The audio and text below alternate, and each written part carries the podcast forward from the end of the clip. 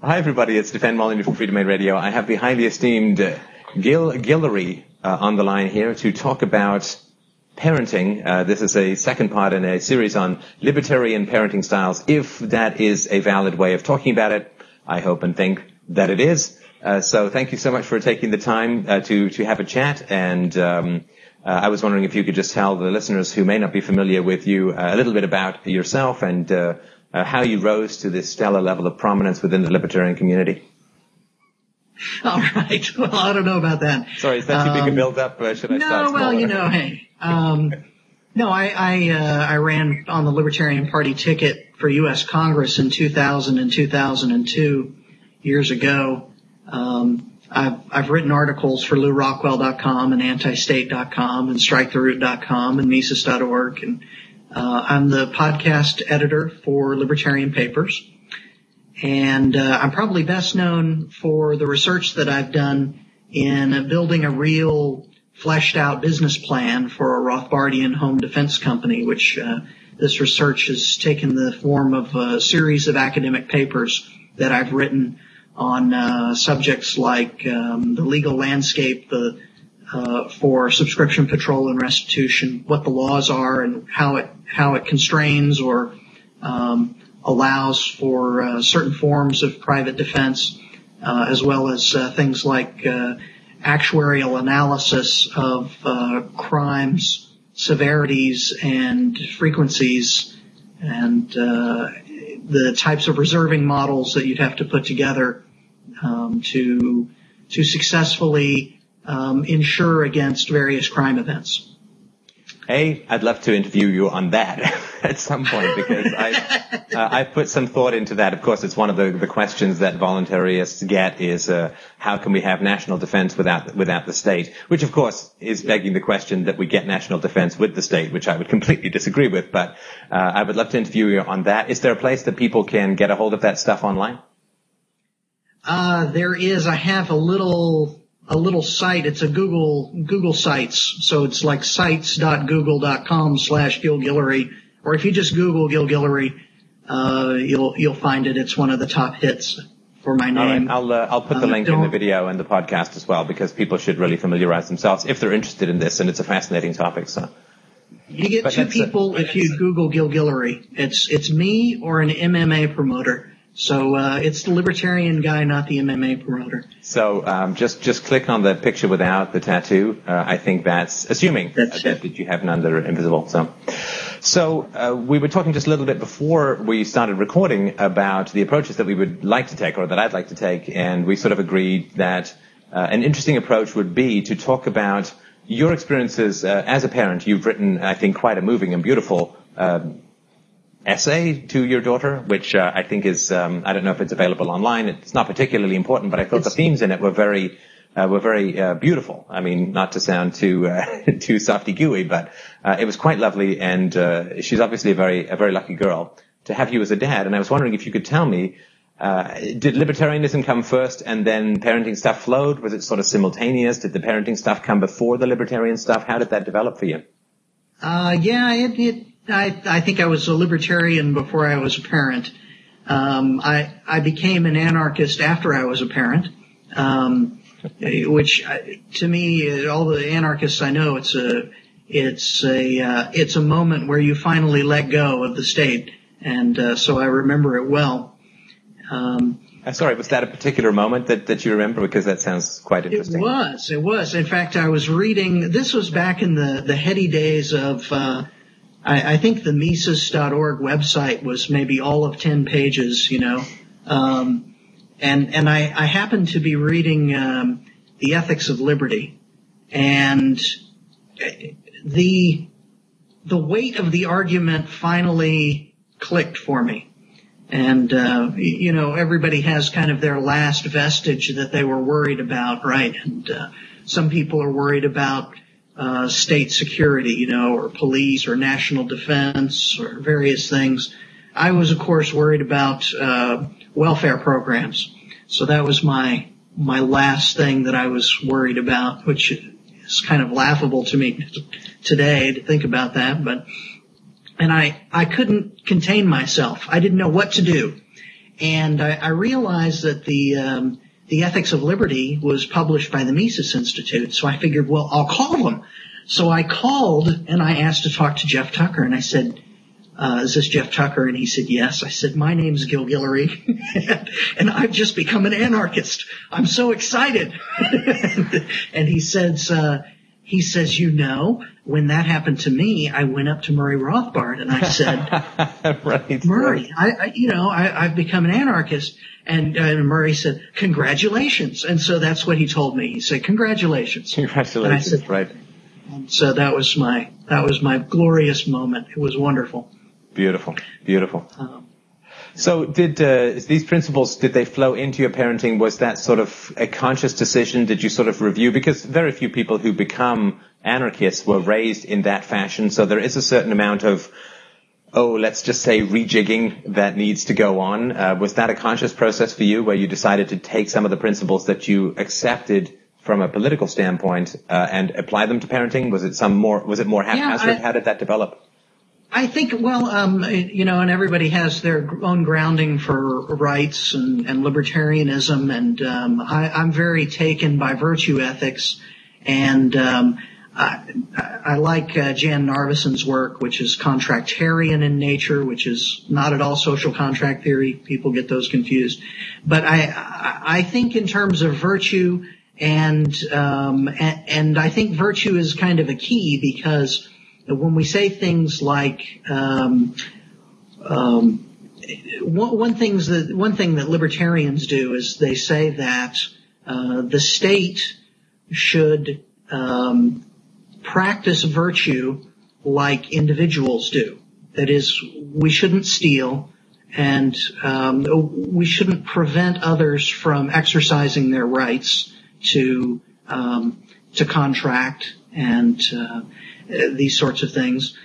And and when you have that mindset that you you have a, a certain rigor to the the moral standards that you place on behavior, you start asking to, of yourself, um, how can I be virtuous and what does that mean? And and when I raise a child and, and I want my child to be virtuous, um, how do I get kids to be virtue, virtuous and not paper over their moral lapses? And I think a lot of that has to do with modeling virtue and, and morally behaving yourself.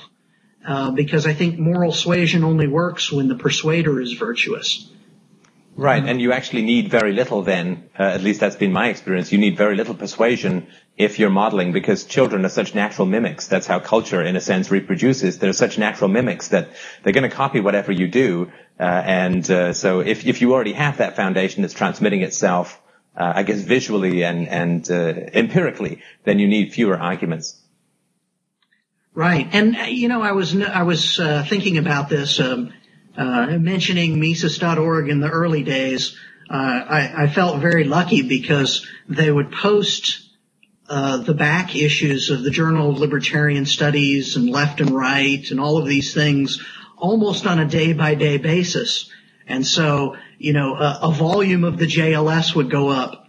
And uh, even though it had been published years before, and I hadn't read it at the time, uh, as they were posting them to the internet, I print it all out at work and I'd read it on the bus and I was all excited. Um, and and uh, it occurred to me there's a there's an article that was reprinted in Left and Right on the the moral instruction of children by Herbert Spencer. And uh, I was reminded of it because uh, in the previous episode that you had with Stephan Kinsella, you were talking about um, how do we how do we teach our children right and wrong? And uh, Herbert Spencer's answer, which I think is is quite simple, and uh, and Lysander Spooner talks about this as well in uh, in his works, is that you expose the child to the the consequences of their actions, so that um, and of course, I, you know, I don't want to sound mean when I say things like this, uh, and, and context is very important, but uh, we might pick an example of, um, if you don't get ready in time to go to the movie, then you don't go because there's a certain time at which the movie starts. Um, and, and if you're late, then, uh, you know, the curtain is up and that's it. um, or if uh, if toys have been sprawled around the the house and someone steps on it and breaks a toy, well, now you have a broken toy. Um, and, and we don't just replace toys because um, it got broken.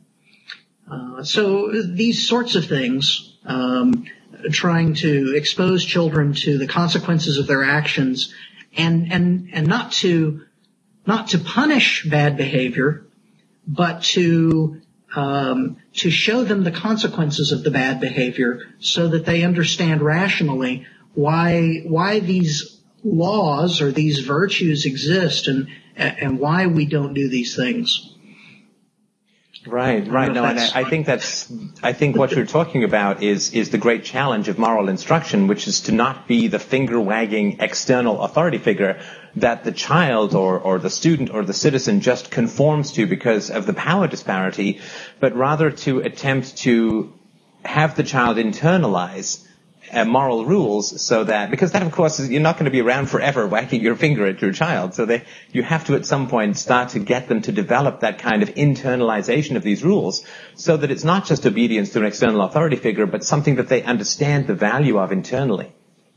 Right. And i would also say that um, unlike many other political theories you know uh, libertarians uh, embrace a rational ethics and, and so if we truly believe that ethics are grounded by reason, uh, then we should be able to demonstrate through reason to our children what ethical principles they should adhere to.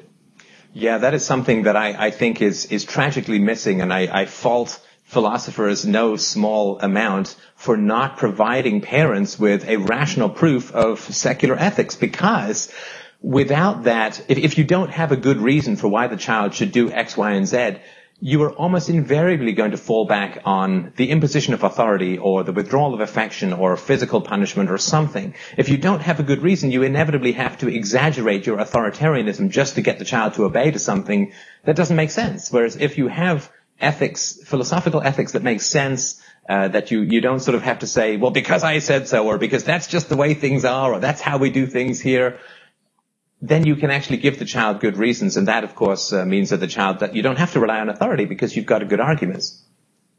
You know, I'm I'm I'm reminded of you know you were asking me you know what came first, the libertarianism or the the parenting, and um, maybe what came first was a um, a kind of scholarly approach to to these things. I, I'm reminded that when I when I became a parent, I was searching quite vigorously for books on how to raise children. And um, I I kind of have this rule of thumb that I try not to read nonfiction books that are uh, in the social sciences that are less than 50 years old. Has to be at least 50 years old and proven itself. Right. Um, so, so, you don't want to get caught up in the current fad and right, right. Yeah, yeah. You know, I mean, there are exceptions to these things, but uh, generally speaking. So I found this book um, on this obscure little website. It was a home economics website. And there was this, there's a book from 1912 or 1916, sometime in that time frame, called The Moral Instruction of Children by this guy by the name of Felix Adler. And um, I thought, well, how how quaint is that? You know, nowadays no one would say, "Oh, moral instruction is an important part of raising a child." But back then they thought, oh, this is something that's very important. And I, I picked up the book and I, I dug into it and I read it and I was quite happily surprised because I think with a title like The Moral Instruction of Children, you would expect it to be, um, moralizing, you know, how to preach to children. The empire best, young man. Yes. Yeah, exactly. And, but that's not what it was at all. It was quite interesting. It was about, um, how do we learn things uh, how do we learn morals? And um, his answer, generally speaking, was we learn it through examples. And he said the principal examples that we have are literature. And so he had um, an age-based discussion, and this was aimed at, at public school teachers actually, about how to instruct morals in children by um, talking about Aesop's fables, at a certain age and at a certain age, uh, things like Bible stories are useful. Uh, Bible stories are harder than Aesop's fables because usually in an Aesop's fable, you have one moral. Whereas in a Bible story, there might be two or three, three things going on. And so you have maybe two or three different things to talk about in a Bible story. And then you have classical literature like the Odyssey or the Iliad. Um, and, and each one of those episodes, um, it, it, allows for discussion and reflection on uh, on fairness and and on ethics and and on virtue itself. On you know, was it a, was it a magnanimous thing to do X, Y, or Z? Um, and so um, I was I was really quite impressed with that book, and I I later picked up another book called The Moral of the Story, and it's just a book filled with stories specifically designed to challenge your moral thinking. Hmm. Yeah, well, certainly uh, children seem to learn best through through narrative followed by discussion rather than syllogism followed by exam- cross-examination, which is a sometimes a shame for us more philosophically inclined people, but it is something that, that seems to work much better. Now, well, and it's it's all the way back to Socrates because you know he got in trouble going around asking people, well, what is justice and how do you know that, and and what is the good and oh, how do you know that? Um, he's just it's asking true, uh, penetrating questions. It's always a, it's always a, sort of struck me that any philosopher who's not being accused of corrupting uh, people is, is probably not doing his job, and uh, that seems to be basic in the job description. Now, what kind of uh, conflicts and conflict resolution uh, has this brought about in your relationship with your uh, with your daughter? Let's see. What's the question again? What sort of uh, so what sort of conflicts have arisen uh, as there's conflicts in every personal relationship, of course, parent, child, husband, oh, yeah. wife, and so on. So what sort of conflicts have come up, and and how has this approach uh, helped you resolve uh, these sorts of conflicts? Yeah, and of course the types of conflicts change as the child ages. So my daughter is now almost 12 years old. Um, so um, nowadays um, you know, there, there's the question of conflict, and then there's then there's true conflict. And um, I have to say, at this age, she really doesn't present any substantial conflicts. It's a, it's a nice confluence of. I, I think she's learned quite well to to respect other people, um, and she also has a very um, courteous and, and giving demeanor personality. Um, so I, I don't really have that many problems with my daughter. Most of the time it centers on things like, um, uh, procrastination of homework as an example. Um, I thought it was interesting you guys brought up homework uh, in uh, the the previous mm. podcast you did on this topic. Uh, and it's it's not that I, this is one of these fine lines where you know, my role as a parent, I think, is to shepherd my child into adulthood. Mm-hmm. And I, I don't, there's a, there's a fine line between saying, you know, you really need to do this and just kind of letting things happen and letting the consequences work themselves out. You know, when she has, say, uh, I'm thinking back to last term, she had three big projects that she had to get done, and they were all due the same week. And so I counseled her on many occasions that she should really um, do one of the projects a few weeks early and then do another project the following weekend. And that way, in the crunch weekend before these all three are due, she only has one project to do. Um, that didn't quite work out, and she ended up staying staying up some late nights and. Uh, my hope is that through these experiences, she's she's learning more and more how to how to apportion her time to the tasks that she uh, has committed herself to do. Well, yeah, and I, I, think it's also important. I, I don't know about your particular work habits. Um, I, I, think mine are fairly good, but there have certainly been times in my life where I've definitely been backed into a corner like that when it comes to getting things done. So I think there is also, I've always tried to, to avoid in my dealings with children and, and also with my listeners, which is not to, equate the two, but, uh, to, to, to remind uh, them that I have an issue with it too. I think every human being has an issue with procrastination because we're naturally energy conserving uh, beings, and and so uh, to to to remember that everybody has a problem with it, and not to be I'm perfect and you need to improve. That that that sort of stuff was yes. around a lot when I was a kid, and and has never been particularly motivating.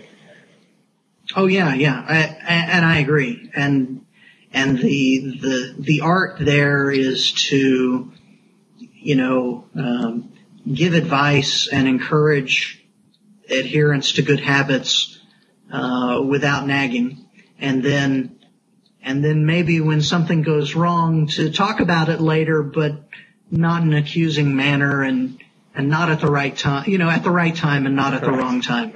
You don't I told say, you this oh, was going to happen, and if you don't, that's right. right. Let me be See the fourth pile you? of stress. Right.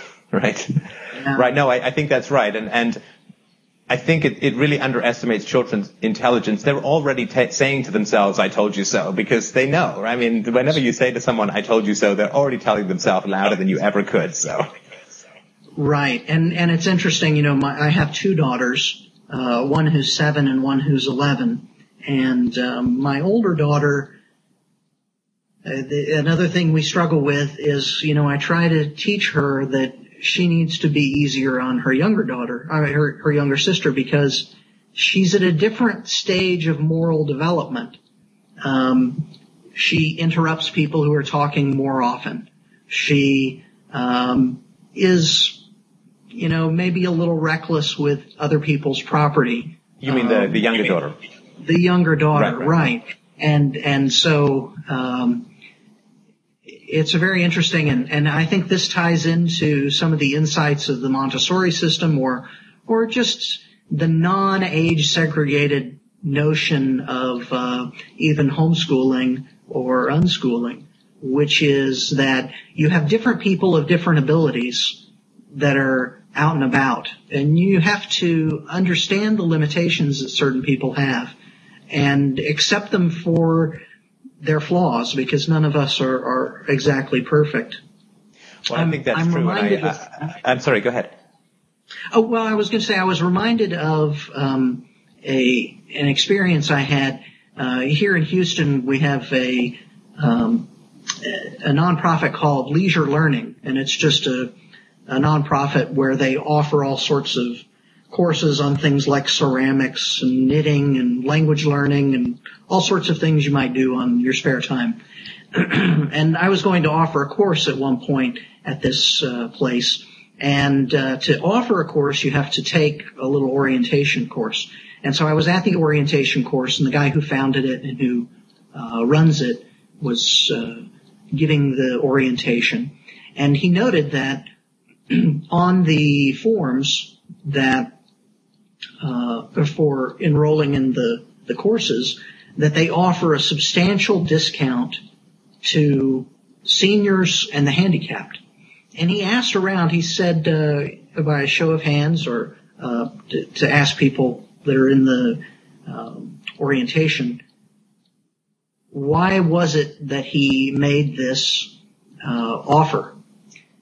And a lot of people thought, oh, maybe it was legislated or maybe he had a soft heart for uh, the seniors or for handicapped and that he wanted uh, these people to have access to to his courses at a discount. And and and he said no none of that is true.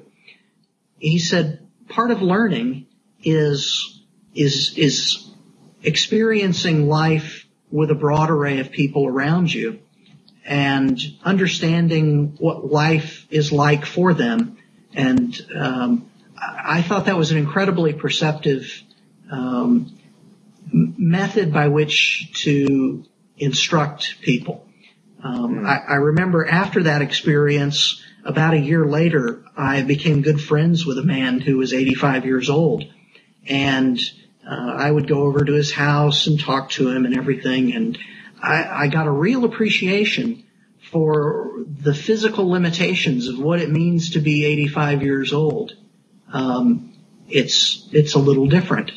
Um, right. And uh, so anyway, uh, that's a, a, divergence, but um, I, I think that in in raising kids, we we should expose them to this uh, broad array of different types of people that have different abilities. Um, especially, you know, my kids get into the uh, gifted and talented program, right? And so they're in these classes where all the kids read very well and they all uh, have very good families and um, uh, they live well. You know, I'm I'm not a rich guy or anything, but uh, I, I'm certainly not hurting for money and uh, and there are people at her school for which that's true.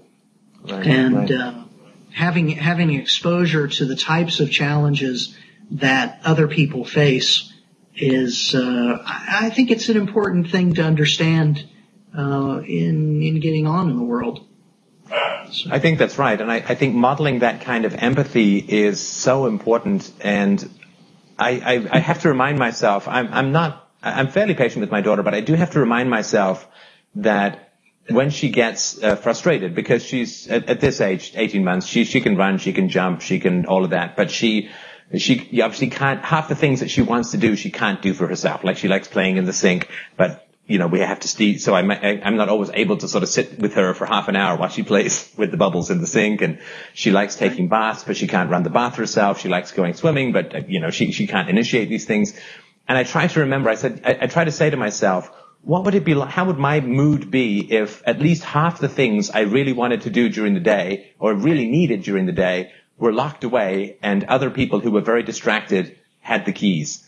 Like I would slowly go insane after a while. Oh, I need my iPod. Oh, it's locked away. I got to go ask for these keys. And, oh, I need my uh, my computer. Oh, the the power cord is locked away, and I have to go and ask these people for key. Like I would just go insane. I mean, if I can't find my glasses for five minutes, I get grumpy, right? And and so it's not yeah, so right. much it's not so much that she gets frustrated. What's amazing to me is how little she gets frustrated, uh, given given all of these constraints in what she wants to do versus what she's capable of doing.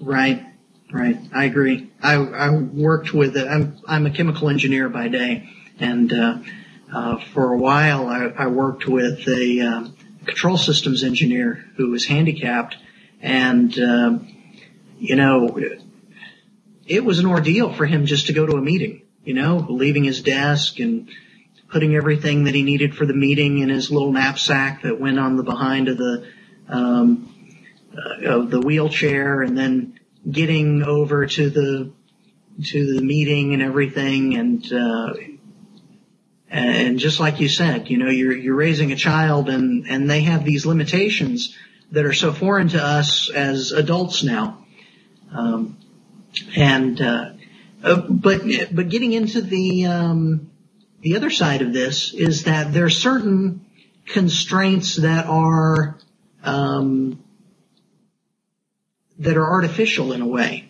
Um, as an example, my my daughter is more or less conditioned to ask me for permission to do various things, and uh, I think uh, you and Stephan Kinsella talked about this, which is uh, the the right frame of mind to cultivate is to try to say yes to everything and mm. to, to really try to say, you know, am I saying no because it's just inconvenient for me or am I, is, is there a real legitimate reason to, to say no to this request? But also to cultivate in our children, um, a, a, a kind of reaching toward, um, deciding when and whether they should ask permission for certain types of things. You know, as a child uh, grows older, I mean, it was a very big deal in our household um, when we made the decision that we could let our kid go outside and play by herself. How old was she when uh, you made that decision? Uh, four years old. Now, we live on the end of a dead, we live on a dead end street. So traffic is less of a concern and she's not the type to run off. So, you know, a lot of these are individual considerations. Um, but I think that it was a very freeing element for her to know that uh, she could go in the front yard and skip rope or ride her big wheel around or something like that and you know she was kind of on her own, and right. uh, so I, I think um, that that's that's a worthwhile goal. I mean, again, I think it's back to what's the goal of parenting, and in my view, the goal of parenting is is to shepherd someone into adulthood, and uh, we shouldn't be afraid of uh, getting them there as as fast as they arrive. And you know, it's it's it's fits and starts, and sometimes it's it's wow, suddenly she's doing this, and then sometimes it's gee, you know. Um, why can't I ever go to the mall by myself? Okay, well, you know, you're not quite old enough yet, and it's it's a it's it's a difficult uh, difficult set of decisions to make. It is because you you want your children to experience risk, but not dangerous risk, right? I mean, you, you want them to skin their knee, not you know lose an arm. So I certainly understand that. I th- I was just talking about this with um, with my wife the other day. How I mean, when I was a kid, I have a distinct and clear memory of being five or six years old and just biking all over the neighborhood and going up with my friends. Yes. And, and now, I mean, this, you know, the, the cliche of the helicopter parent, which I can completely understand, even though the world is a lot safer now for kids in many ways than it ever was when we were kids. I mean, the, the toys are safer. Uh, I live on a street that's, uh, uh, there's no through traffic, so it's very little traveled. Uh, so like you, so the, um, I, I, whereas I grew up in an apartment with cars all over the place and, and, and so it is, it has been a really huge change in, uh, in, in just a generation from, from this sort of, in a sense, laissez-faire to this kind of socialist paradise of parental over-involvement that I think is, is a real challenge. And I, I, I think it's great that you let her do it at four. I was surprised, but uh, when I when I didn't compare that to my daughter who's 18 months old in my mind, but I thought, well, when was I doing that kind of stuff? It's like, yeah, that that's sort of about right. That that seems seems about right. And I think that kind of encouragement to go to go and explore and that trust uh, in the in the judgment of your children is so important. And the other thing, I don't want to sort of hijack what you're saying. I want to get your feedback on this, but I th- another thing that I was thinking about the other day is the degree to which conflict in a relationship diminishes proportional to the degree that both people in that relationship really, really like each other. Uh, I think, you know, when you think about crabby couples, you know, the Bickersons or whatever, it's always people who, you know, they just don't like each other very much. And because they don't like each other very much, they end up getting into all of these conflicts and trying to be one-upping and trying to prove the other person wrong and dominate and so on. And that sort of feeds the cycle. And I've really tried as a, as a dad, and I wanted to know what your thoughts are on this. I've really tried as a dad, not, not in a fake way, but but to be somebody that my daughter really enjoys spending time with, because that way conflicts seem to be much less. I mean, because my wife and I love each other so much, we have very little conflict in our marriage because it's sort of like, what's the point? We like each other, so why, why, why would we fight? And to try and be somebody who brings a great deal of pleasure and happiness and security and fun uh, and giggles to my daughter means that as you said, your daughter doesn't want to wander off because probably because she really likes spending time with you and and your your wife and and her her uh, her sister.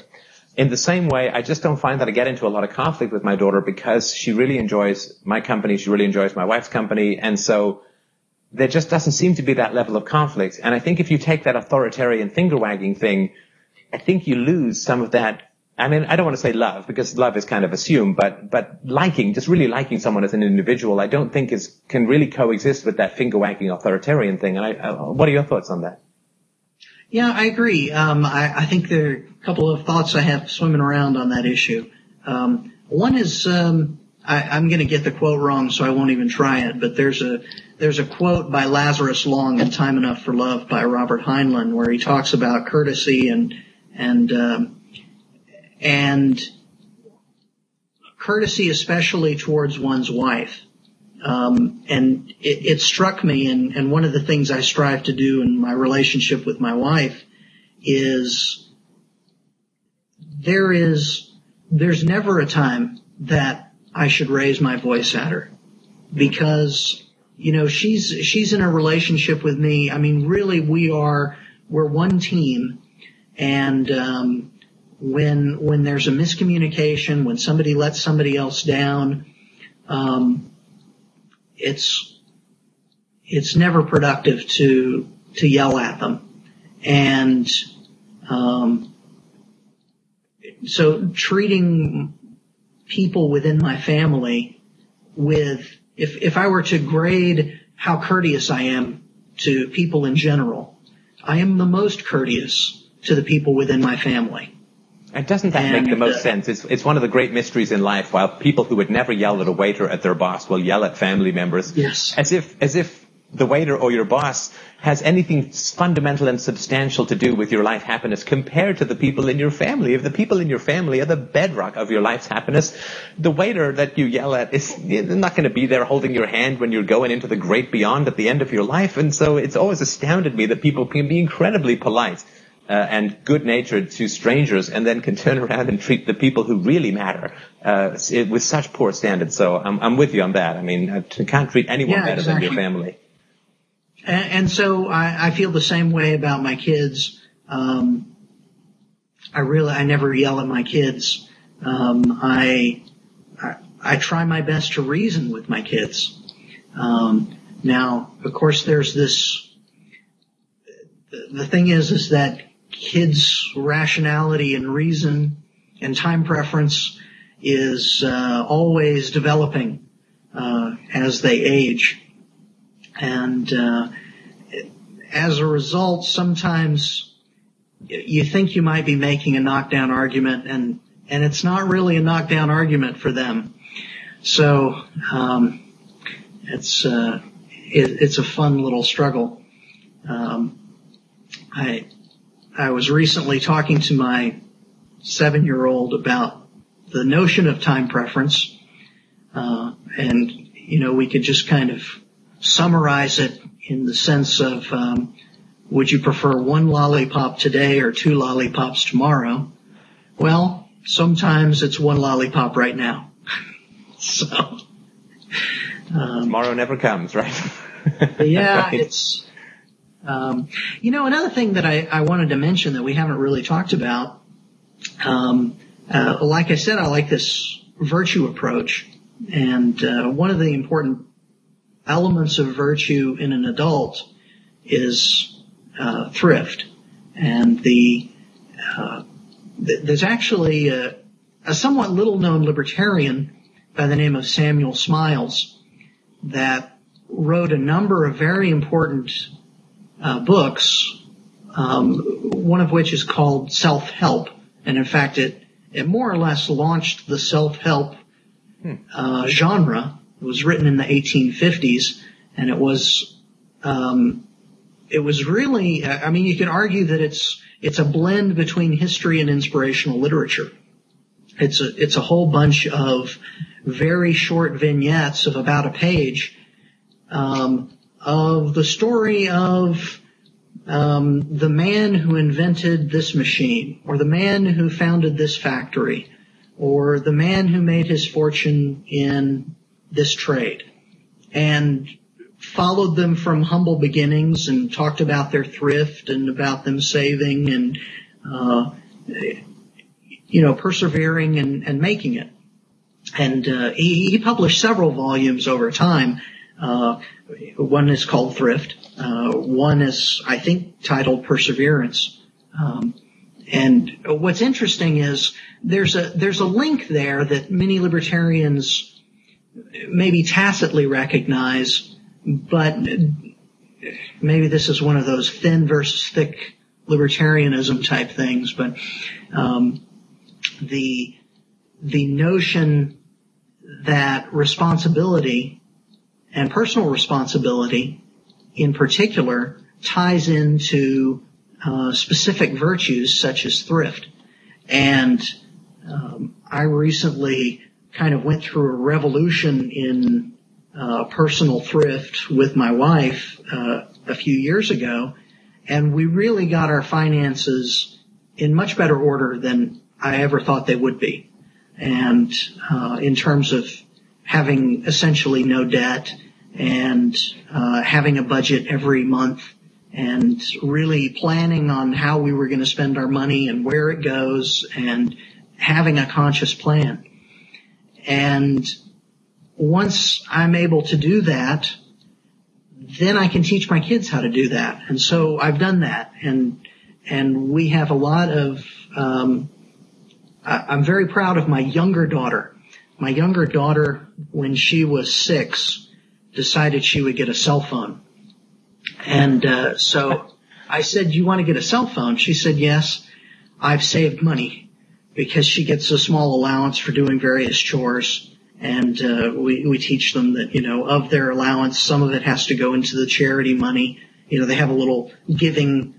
Uh, they they have a three sectioned um, piggy bank, and so one section is for giving, and one section is for saving, and one section is for spending. So saving is you know you kind of think about what you're going to buy and kind of make a plan to get there. Whereas spending is you just pick it up and go get something from the ice cream man. Mm. And uh, she had she had saved her money and she bought a pay as you go cell phone and uh, a card with minutes. Wow. And I said, you know, if you can if you can buy it, then you can have it. And uh, she had lots of fun calling people and texting people, and then it ran out of minutes and she didn't have any money left. so it was a very uh, interesting um, lesson for her to learn. That is fascinating. Uh, but I was I was very glad that she uh, went through that, and of course she still has her phone, and every once in a while she'll buy a few minutes, and now she's a little bit more careful with the minutes she uses and so forth. And have you? Um, I just wanted uh, to ask another question. As um, one of those crazy black suited bomb throwing anarchists. Um, have you had any challenges with um, uh, playdates and uh, political conversations or other kinds of philosophical conversations that other parents may enter into? I mean, how do you? Because my daughter's just starting to do playdates and stuff like that, and I mean, nothing's come up as yet because uh, I can do small talk like like with the best of them, but uh, have you had any situations, or, or, how did you handle situations with other parents where uh, significant differences in ideologies come up? Because obviously you're not exactly uh, mainstream in, in, your belief system. Yeah, um, I I guess to say that um, that never really came up as an issue. Um, Good. So you know, it may be a minefield that's more in my head than in my future, but I just was curious what it would like a little further down yeah, the road. you know, I, I think uh, part of that is that, you know, I'm, I'm the primary, primary breadwinner at, at the house, and when there were play dates for my kids when they were younger, it was usually my wife that would go. Yeah, it'll um, be me because I'm the stay at home. So yeah. Yeah. Well, now, and then there's the other thing is that my wife is, of course, also an anarchist. I think, um, we, She's know, such an anarchist that. that. you can't even put that label on her. That's how that's yeah, how safe she know, really I, is. I, I don't I don't uh, I don't know what she put on her Facebook politi- I know that it doesn't say libertarian or anarchist. It says something though. Right. Um, but she's sufficiently libertarian that uh, it's really of no consequence. But um, you know, we share stories with one another, but they, they don't usually happen in the context of of kids. Good. Um, okay. Good. That's not so much to worry about then. Yeah. Good. Now, do you have any other? Uh, I want to be mindful of your time. Uh, uh, do you have any other final tips? Uh, I guess for me, selfishly, and also for other people. I mean, you have daughters who are considerably older than my daughter. Um, if you had to give me uh, a couple of tips for for things to watch out for. Um, in the future, uh, is there anything that, floats your mind as uh, good uh, road signs to follow? Um, I, certainly don't consider myself an expert on parenting, but um, certainly more of an expert on parenting daughters than I am at the moment. So I'm willing to. Oh, okay, well, yeah, I have a couple of years on you, right? Um, yeah. I, would say um, I, I think I would kind of redouble my my suggestions on on reading and discussing with kids the um, uh, stories of uh, things like Aesop's fables and Bible stories. And, you know, I'm I, am i am not a man of Christian faith, but um, but I think the Bible stories in particular are are very useful to discuss uh, not not just for the moral content, but also it's a it's a trove of of stories that are often alluded to in in other literature. So it, it forms a foundation of. It's a it's a cultural touchstone for culture. sure. For sure. Exactly. So uh, I, have gotten a lot of traction from that. I I have a, a set of um, I have the Odyssey and I have uh, Beowulf that I've read to my seven year old. Um, there's a there's an adaptation that they have out by it's the same people who do the it's the Kingfisher uh, people who do like the Kingfisher encyclopedias and such, and they have the Odyssey and the Iliad and uh, Beowulf and Robin Hood, Arthur, King Arthur and the Knights of the Round Table.